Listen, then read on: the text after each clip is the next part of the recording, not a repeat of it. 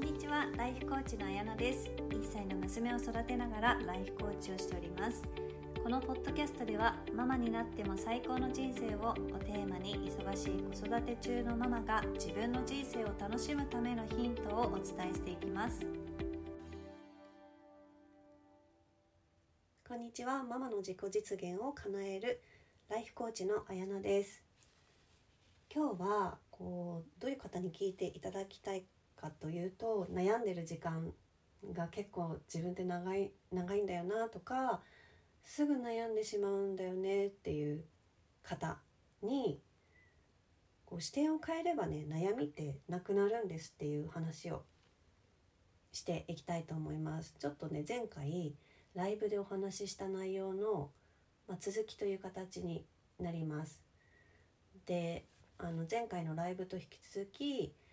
今日のこのお話も多分ね、そんな聞いてすぐに実践して、あ、こうやってやればいいんだって感覚をつかめるかっていうと、あの自分で一人自分一人でやる場合はちょっとそこまでね、あの今回聞いてそこをゴールにするっていうよりかは、ああ、そういう考え方があるんだって思っていただくぐらいでいいのかなと思います。というのも、私もずっとね、こう、まあ、ジャーナリングを通したりとか、いろいろな、なんていうか、こう本を読んだりとかして、心理学の、そういろいろね、自分の悩みってどうやってこう分解していけばいいんだろうってずっとこうやってたんですけど、やっぱりすごくその悩みを解決していく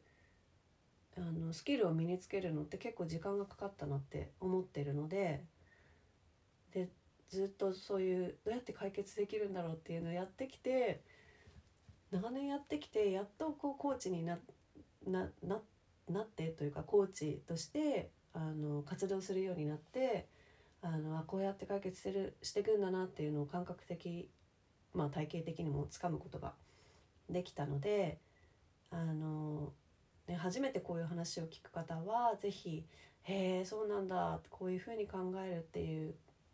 考え方もあるんだなぐらいでいいかと思います。あのもしもうすぐに解決したいとかだったら、やっぱりコーチとか、えー、カウンセラーの方とかと話すのもすごくいいと思います。あのガイドしてくれるので、すぐにこうブレイクスルーというか、あのすっきりした感覚が得られるのかなと思います。で、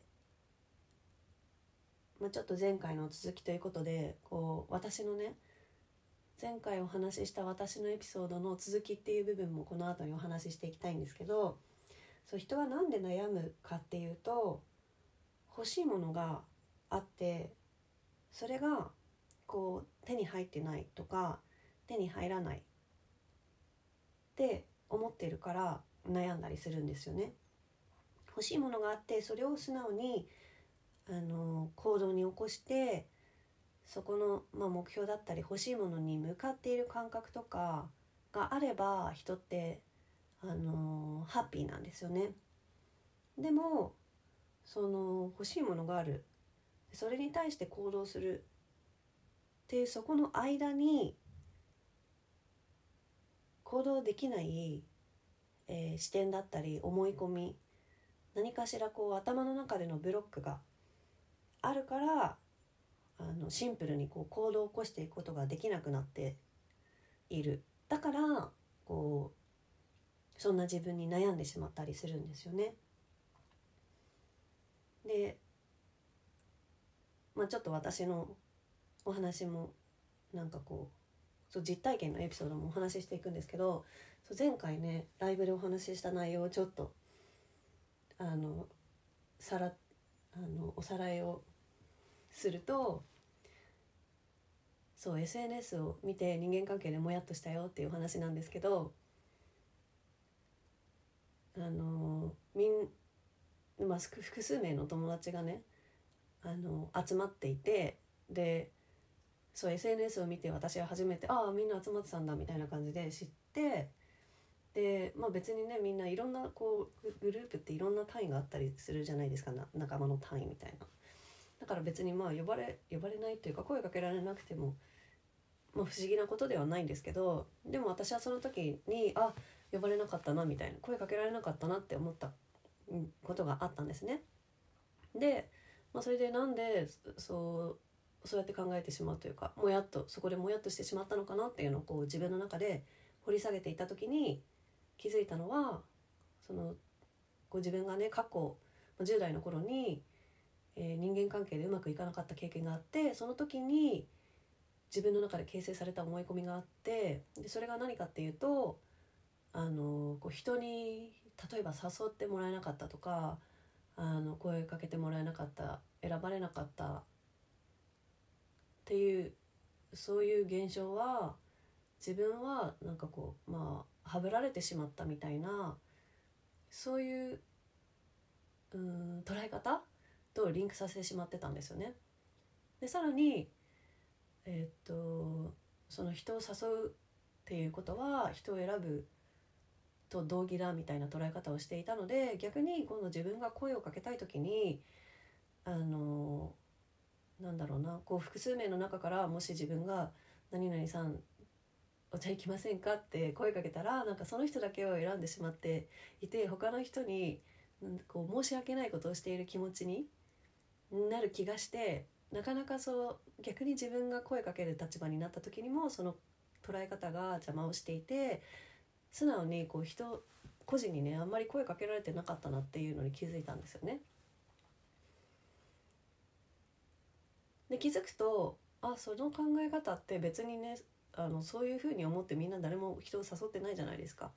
だからこう自分がこう過去の経験を引っ張ってきてそういうふうに捉えてしまっているけれども、えー、と今はそういうふうに考える必要性はないし、あの、まあ、逆に今後自分がね誰か誘う時に、あの好きならあの な, なんだろうなその人がこう魅力的だなって思うんだったら素直にこう声かけて誘えばいいし、まあ、自分が逆にこう声かけられなくても、あのそう過去の自分の記憶を引っ張り出してきて、あこれはなんかこうあえて声かけられなかったんだみたいな、そういう風に思わなくていいっていうことに気づいたんですよね。それが前回のエピソードなんですけど、で気づいて、えっと、今回お話ししたいのは、その後気づいた自分が、まあ、同じような現象の中に入った時にどうだったかっていうのをそうお伝えしたくって、まあ、気づいた状態で今度、あのー、今週ね子供とのなんか集まり、子供がこう毎週何時にあの親と一緒に集まるみたいな会に出てるんですけど、そうそこでね、あのー、まあ帰り際子供を靴履かせてる時に、まあ、ちょっとなんかこうななメートル先ぐらいとかかなで、あのたまたま同じタイミングで出てきた人たちが、そう今度公園とか行ってあのみんなで行きたいですねみたいな話をしてて、あ行きたいなって思ったんですけど、いやちょっとタイミングそうその時あちょっとタイミングずれちゃったなみたいな感じで、さすがにあ私も行きたいですってそこからなんか叫べるぐらいの関係性じゃなかったないなって感じだし、そうちょっとね距離感とタイミングが微妙だったんですよ。まあ多分ね人によったら全然そこまで行ってあ私も行きたいですっていうパターンもあると思うんですけど、ちょっとなんかそこまでのアクションは取れなくて、その時で私は頭の中でわあ残念だったもうこのタイミング逃しちゃってみたいな風に思ってて、わあこうそうそうまあいつもこうだとまでは思わないんですけど、でもあタイミング合わなくてそうそう逃してしまったな唯一のタイミングをみたいな感じに思ってたんですけど、別にね冷静に考えたら そ, うその後その後っていうか思いながらふと気づいたんですけど、いやいやなんで受け身になってんのっていう話で、別にそのたまたまそのタイミングで勃発したどっかにみんなで行きましょうっていうお話だけに自分のその未来をかけなくてもいいわけですよね。全然あの次回行った時にそういう会話を自分から始めればいいわけですし、まあ、自分から誘えばいいっていう話ですよね。でもやっぱり自分の中では今までずっと自分からは誘えないとか、その誘うと人をこう選んでるっていうことになってしまうから、結構ね人から誘われるのを待つみたいなスタンスだったんですよね。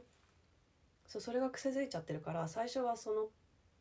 癖の延長線上でそう受け身だからその偶発的なチャンスを待つしかないって思ってたので今まで。だからあその偶発的な奇跡的なチャンスを逃してしまった超残念って思ってたんですけど、で前回そういう自分の中でいや全然自分から誘っていいんだよっていう気づきがあったので、あそうだそうだ別にこんなあのたまたまの現象に落ち込む必要性はなくて、あみんなで私も出かけたいなって思ったんだったら次回行った時にそうやって声かければいいわけですよね。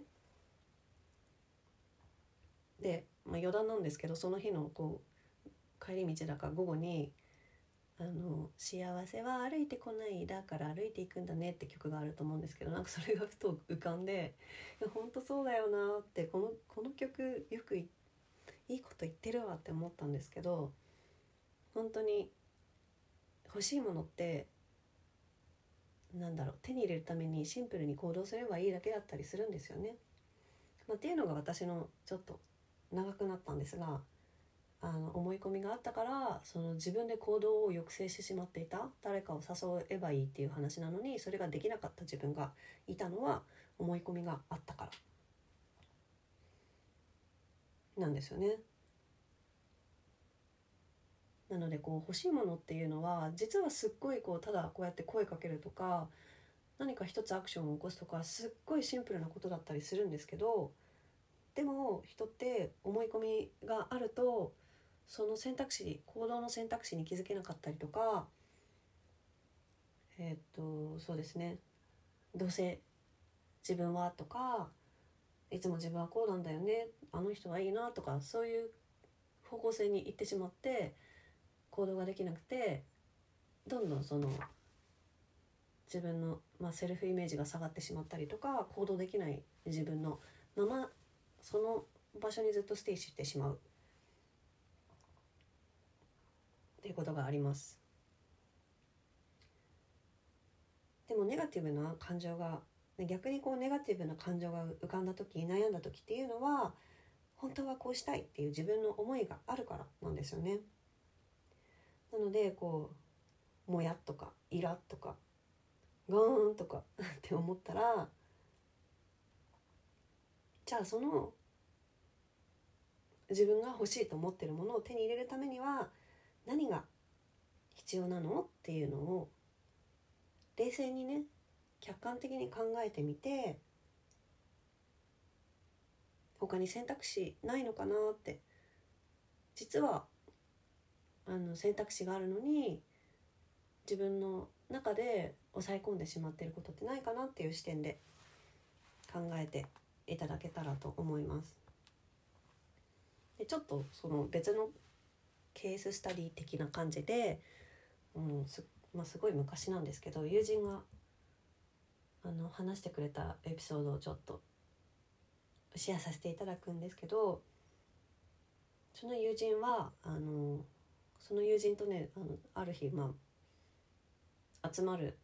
約束をしていて、でもちょっと友人は遠方から来る予定だったんですよね、まあ、遠方って言っても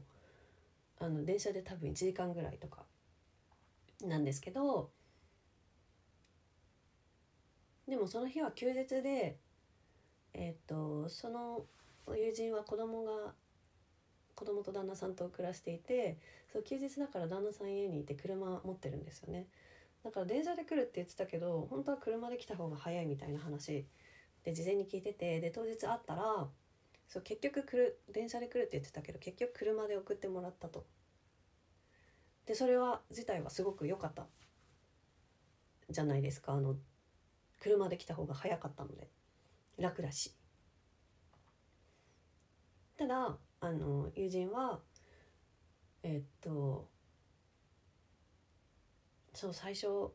電車でずっと来ようと思ってて、電車で行くんだったら早く出なきゃいけないから、すごい朝早くから起きて、でまあ旦那さんと子供をあ旦那さんをこう一人で多分置いていくから、なんかこうちょっとね家のことちょっとやって出ていこうかなとか思いながら、こう朝から、まあ、彼のちょっとねためにいろいろちょっと準備しながら準備してたと。まあでもちょっと送ってくれれば早くあの行けるし、そんなに自分がね前もって早く準備しなくても電車で出るよりいいのになって思いながら、なんかいろいろ家のことやってたみたいなんですけど、そしたら結構電車だとこの時間に出ないとみたいなギリギリの時間になって、車で送っていこうかって言われたみたいなんですよ。であのその時にえなんでこんな今更言うのみたいな感じに思ったみたいで、まあで結局送ってもらってよかったんですけど、なん、なんで最初から言ってくれなかったんだ、提案してくれなかったんだろうっていうのにもやっとしたみたいなんですよね。でここでこう、まあ、ちょっと分解していくと、本当はねこう彼女が欲しかったものっていうのは、まあ、車で送って最初からこう車で送ってもらうこと、最初からこう車で送ってもらうということを約束している状態が欲しかったと思うんですけど、それってこう客観的にねシンプルに考えれば、まあ、前日の夜も当日の朝でも車で送ってほしいなっていうのをね事前に伝えてればよかった話なんですよね。でも彼女がその結局提案されるのを、えっと、待ってたのはきっとあの何か、まあ、旦那さんに、ね、日中は日中というか平日は仕事をしてるから運転させるのは申し訳ないとか、あの分かんないですけど、例えばまあ、うん、提案するよりも自分から提案するよりも相手からの提案を待つべきだとか、あとは相手がこのシチュエーション、この彼女が朝早くから電車でに乗っていくために早く準備してるっていう状況を見て気づくべきだって思ってるかもしれないですよね。なのであの、まあ、どういう思い込みがあったかわからないんですけど、やっぱりそういう何かしらの思い込みがあったから最初から自分はあのー、車で送ってほしいっていう希望があるっていうことを伝えてなかったんですよねっていう感じで、あのー、この思い込みって多分いろんなところで発生するものなんですよね。人間関係もそうだし、人間関係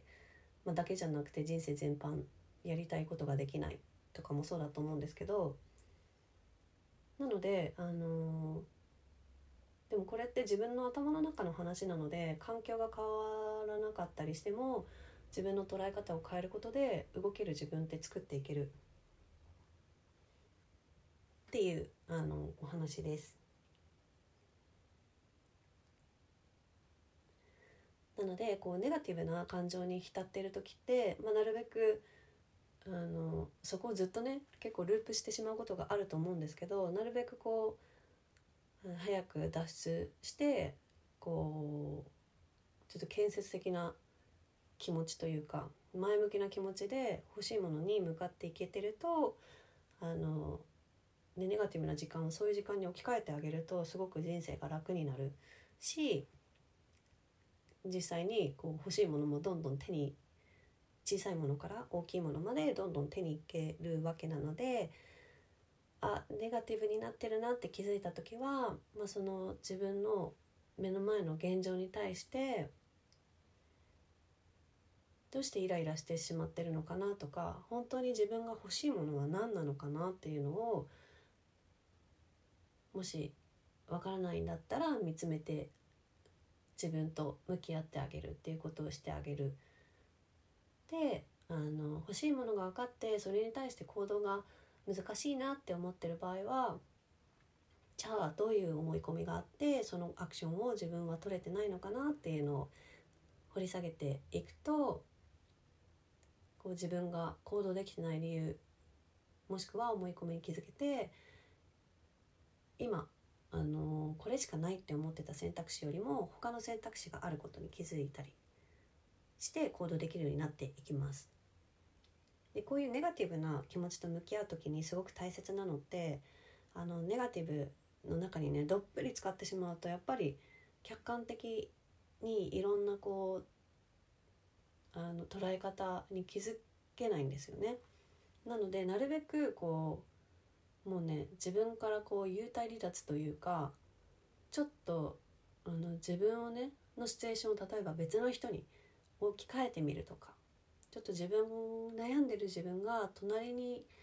いるような感覚であの状況を捉えてみるとかってしてみると、少し、えーっと、今の自分の感情と距離を置けるので他の視点に気づきやすくなることができます。はい、ちょっとこうネガティブになった時には参考にしてみてください。はい、今日はあの思い込みを変えると悩みはなくなるというお話をさせていただきました。今日もどうもありがとうございました。